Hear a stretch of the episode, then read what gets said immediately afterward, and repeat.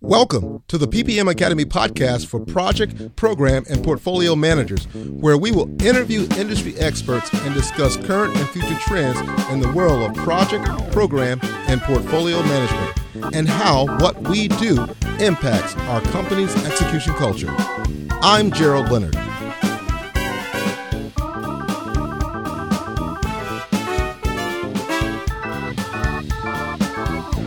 Hi, today we have Dr. Ginger Levin, and she is the author and a senior consultant and educator in project, program, and portfolio management. She specializes in the area of portfolio management, program management, the PMO, mentoring, metrics, change management, and maturity assessments. She is a certified PGMP and PMP, as well as a OPM3 certified professional. Uh, she has also uh, has a se- series of books she's written with Taylor and Francis, uh, which is a subsidiary of Auerbach. Um, Dr. Levin provides training and program management for PGMP, PFMP, uh, portfolio management, change management, knowledge management, and is a keynote speaker at conferences throughout the world. Dr. Levin, we're so happy to have you with us again today. Gerald, I certainly appreciate the invitation and look forward to this conversation. Excellent, excellent. So, uh, to help us out, how did you get started in the field of project, program, and portfolio management? Here is my story.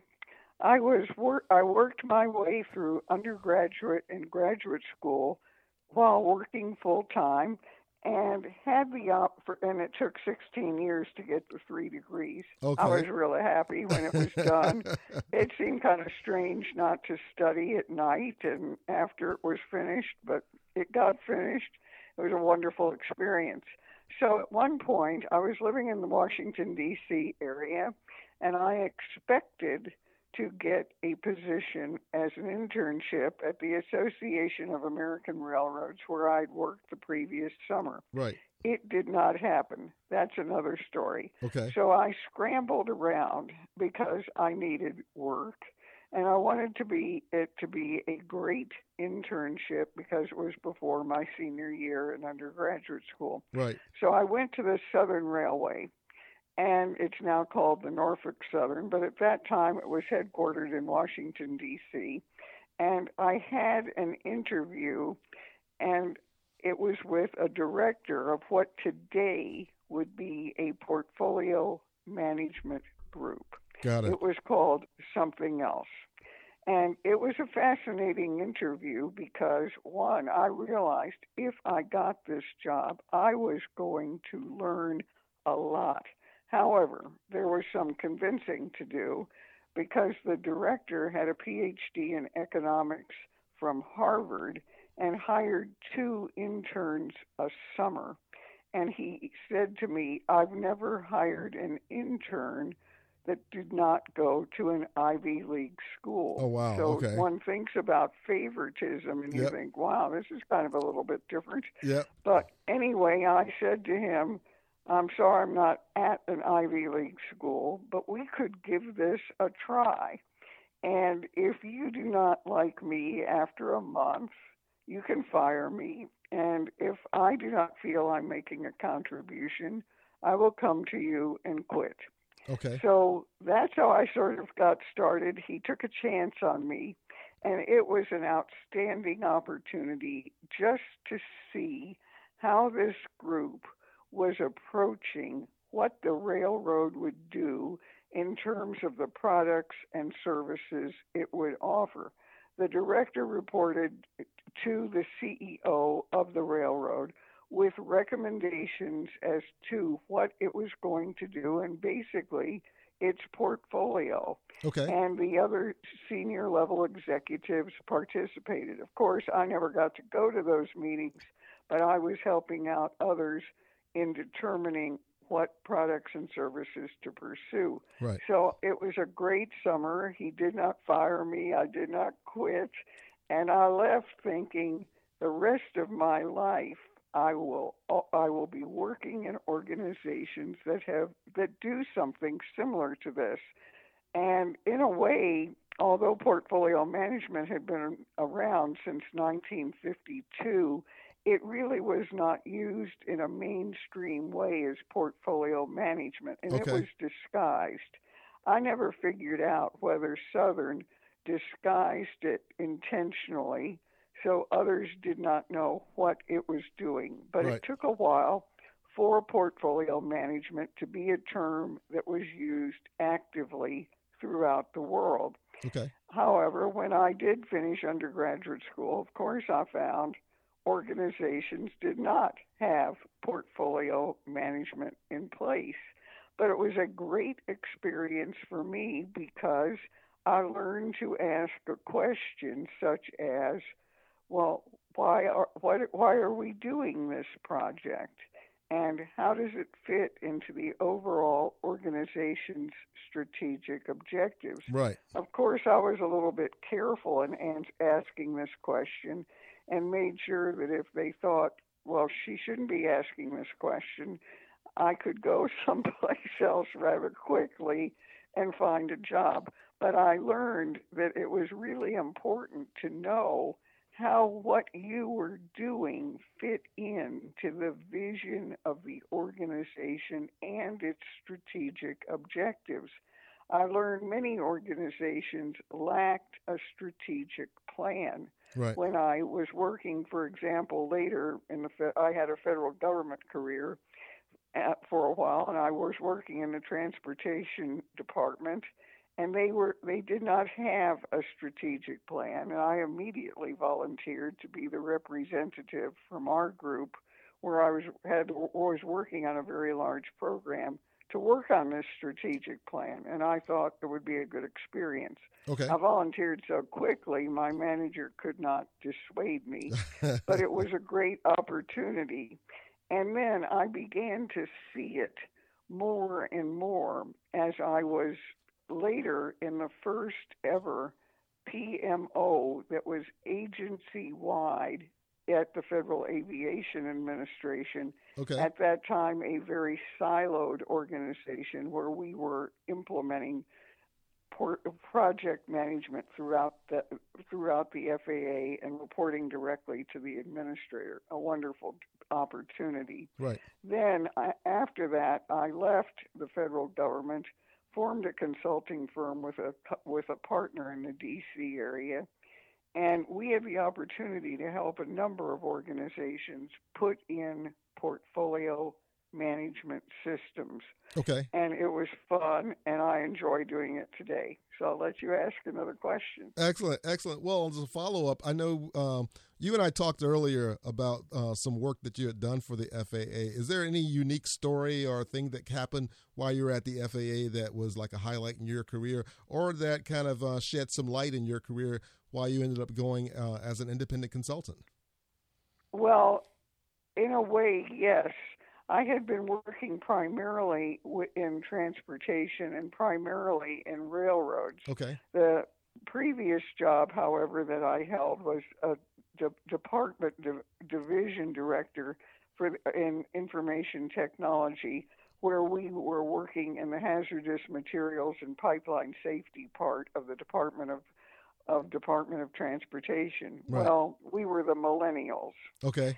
And as the millennials, it then President Reagan decided it was time to have a reduction in force in the Right. federal government. This is determined by seniority. And also, IT is always a place that can be outsourced. Right. And so, as the young folks, others would come by and see our offices and say, "Well, we'll be working here. You'll be out of a job." That was lovely. So we, I kind of said to my group, "We are all going to focus on getting a job," and my, and we're all going to help one another. So we worked actively, and I was the only person without a job, and I was begin I was at the top of the scale, and I was getting nervous and going out every day and putting in resumes and talking with people.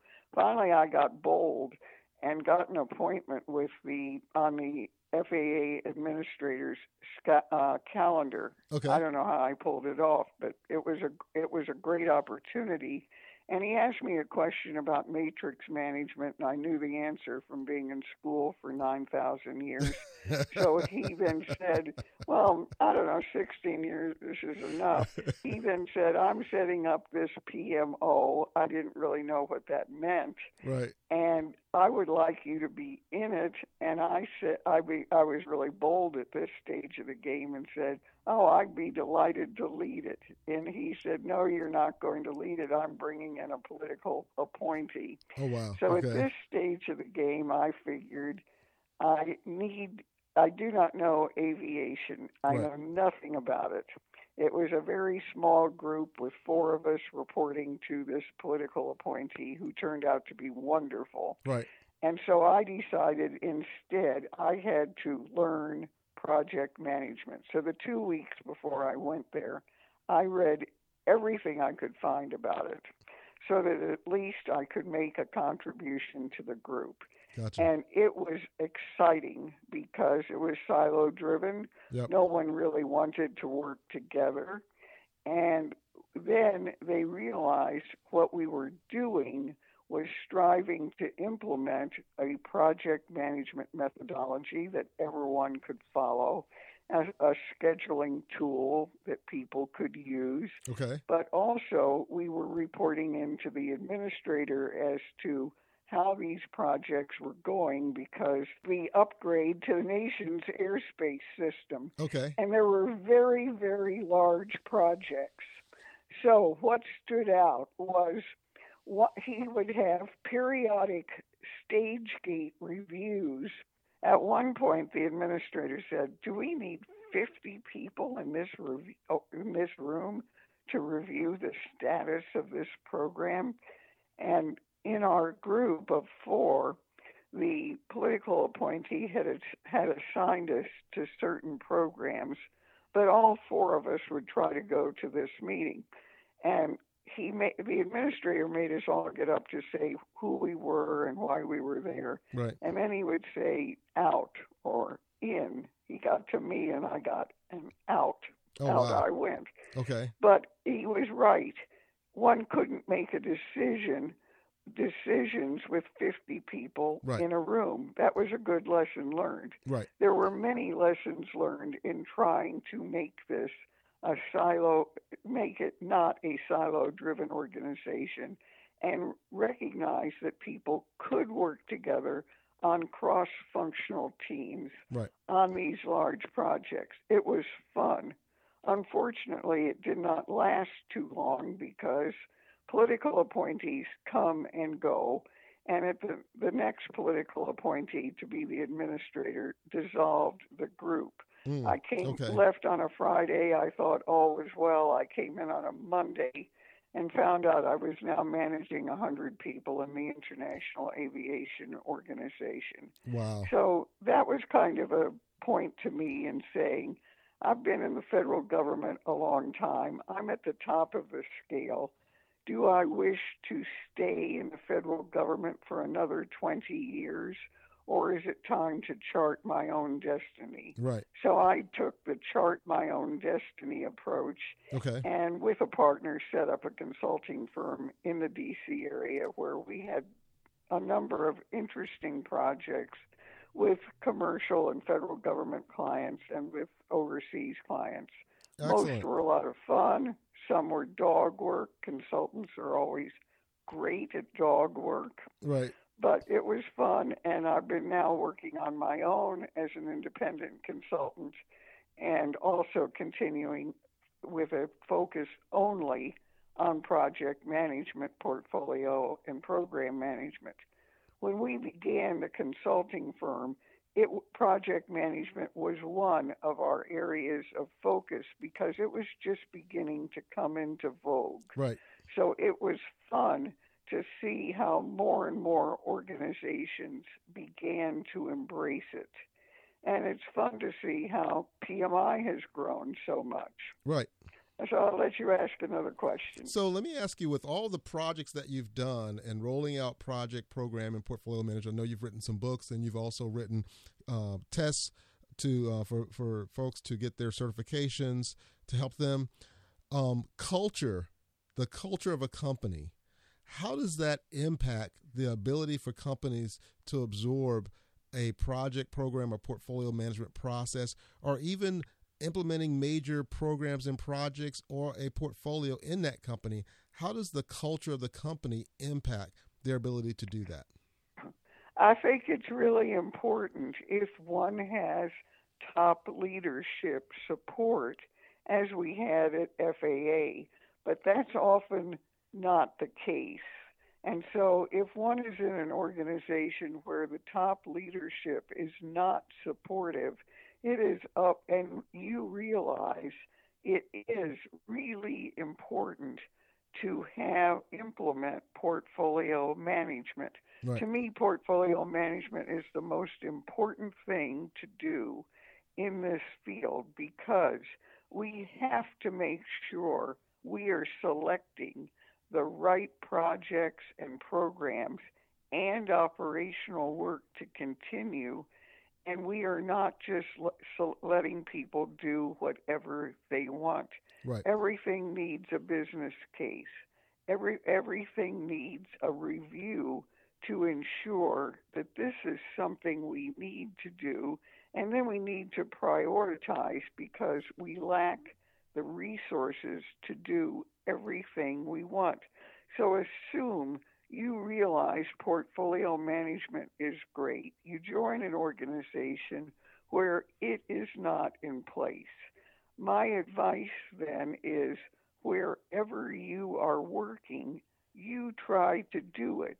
If you're a program manager, it's sort of easy because you're a mini portfolio manager Right. and you're deciding the projects to be in the program as well as the operational work. Right. And you can then use your program experience to demonstrate to your manager how you've applied portfolio management.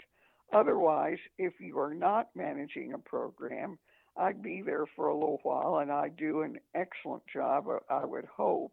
And then I would go to the manager and strive to talk about portfolio management and why it is important. Maybe do a lunch and learn type session Okay. or a webinar for Right. people, but to get a, the manager where you are working on board and try to do it as a pilot and then take it further up the chain. Now, hopefully, it's coming from the top, but typically to me, it's coming from the middle and out Okay. because we're the people who really are into this. We are the PMI members. We may have these advanced certifications, but we're working in this field. We love it. And it takes a while for places that are not into this field and are silo driven to recognize how important it is. Right. So, this is my advice as to how I would start. I would not start with saying we need to go out and acquire this specific tool. We do not want to acquire a tool until we have top support. We've determined how we're going to prioritize the work that is going to be done in the organization.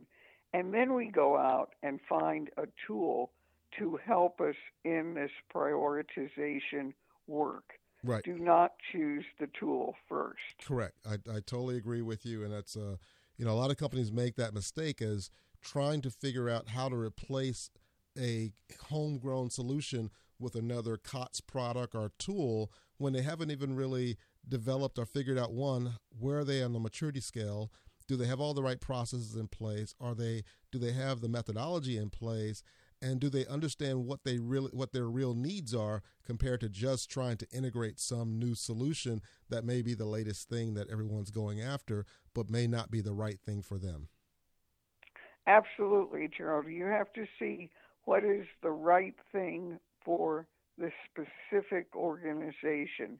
Just as projects are temporary and unique undertakings, each organization is unique in its own special way.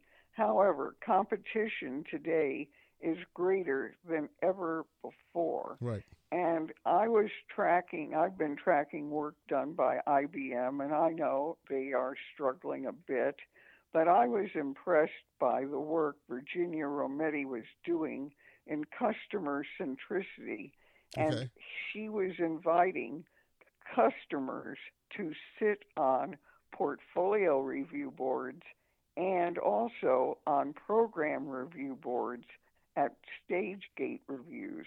And I think this is important because she was gauging the customer's views as to are these the products and services IBM should be offering.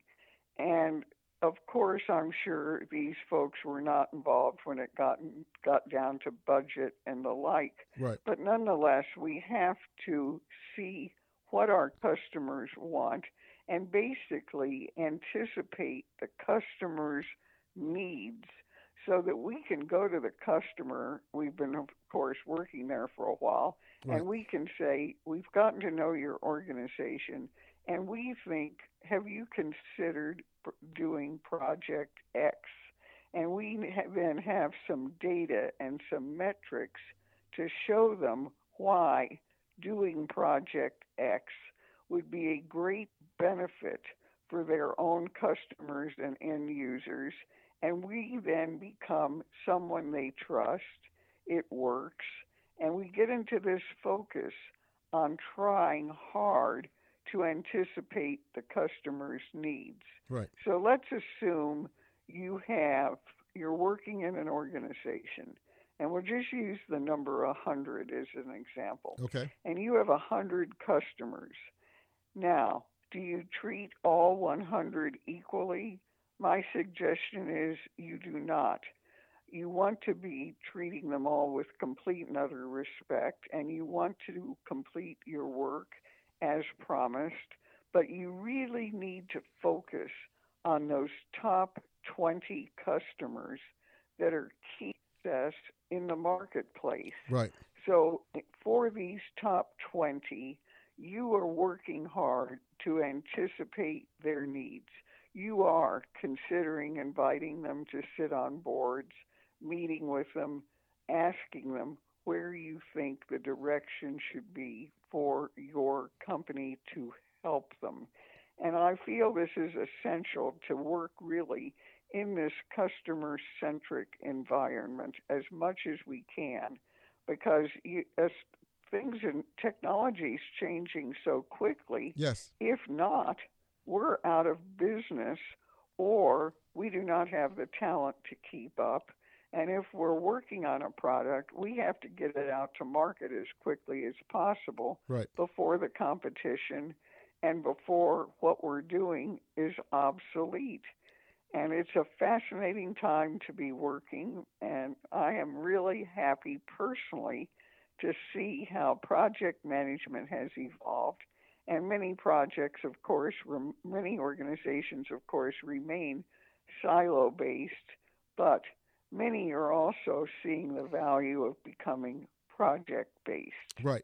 Right. You know, this morning I was having breakfast with a with a colleague that I met at a networking event, and we started having a discussion around portfolio management and what they call um, either SAFe or large scale Scrum, which basically is the concept of agile project management or agile portfolio management, but the agile mindset at the portfolio level.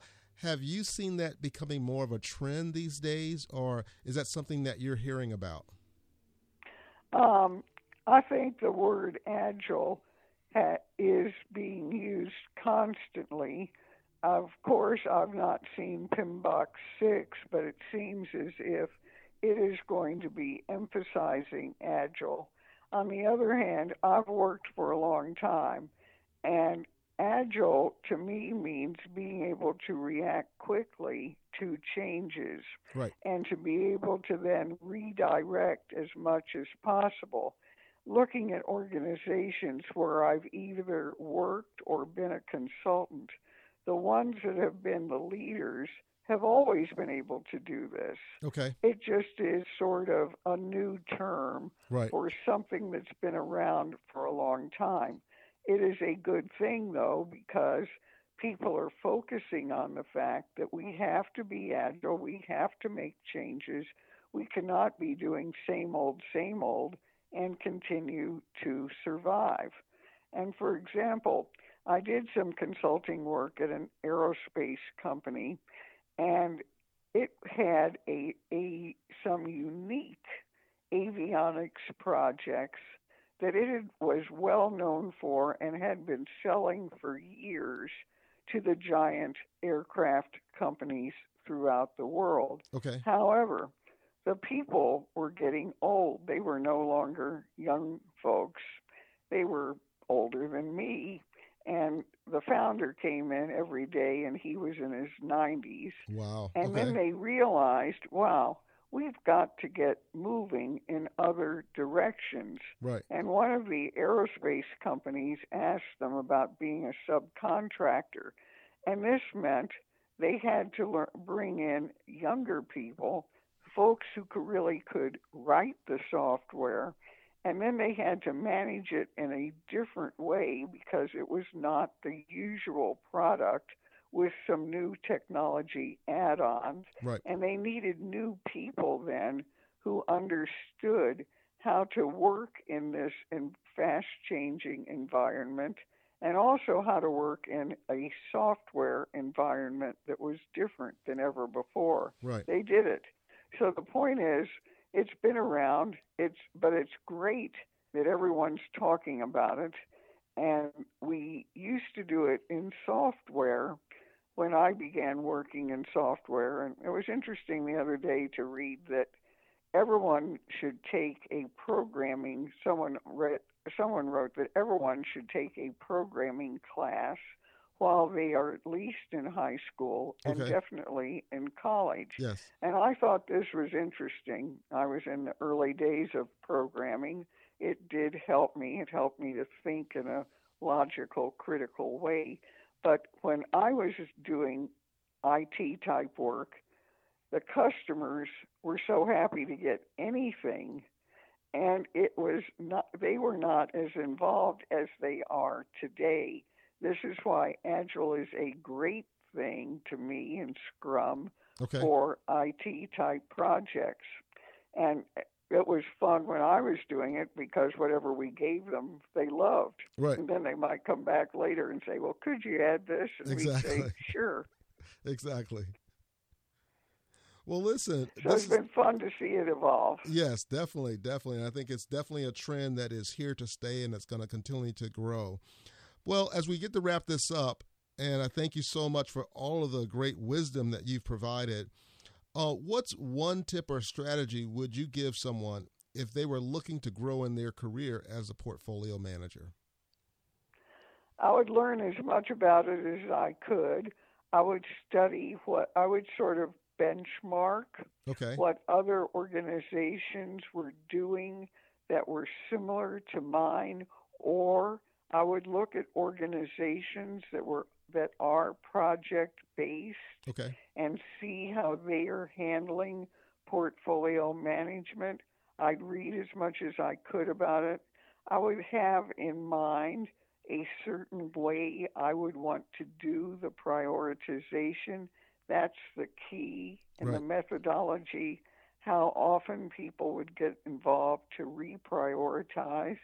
I would want to publish what the top 100 projects or whatever, top 50 in the organization were so someone could see, wow, I'm working on the top 15 projects in my organization. Right. This is important. Right. People need to know the value of their work to the organization. So if I were starting out, I would want to get as quickly as possible into portfolio management. It is here to stay. We have to focus on doing the right projects, programs, and operational work. We lack the resources to do whatever one thinks is best. Correct. I totally agree with you. Ginger, thank you so much. It's been a pleasure talking with you. And if our listeners want to learn more about you, where should they go?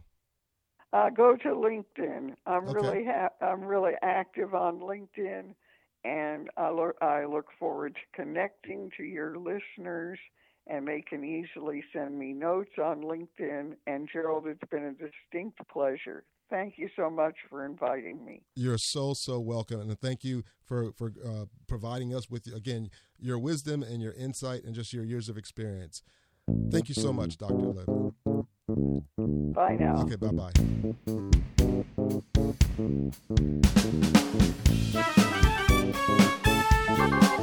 Thank you. Thank you.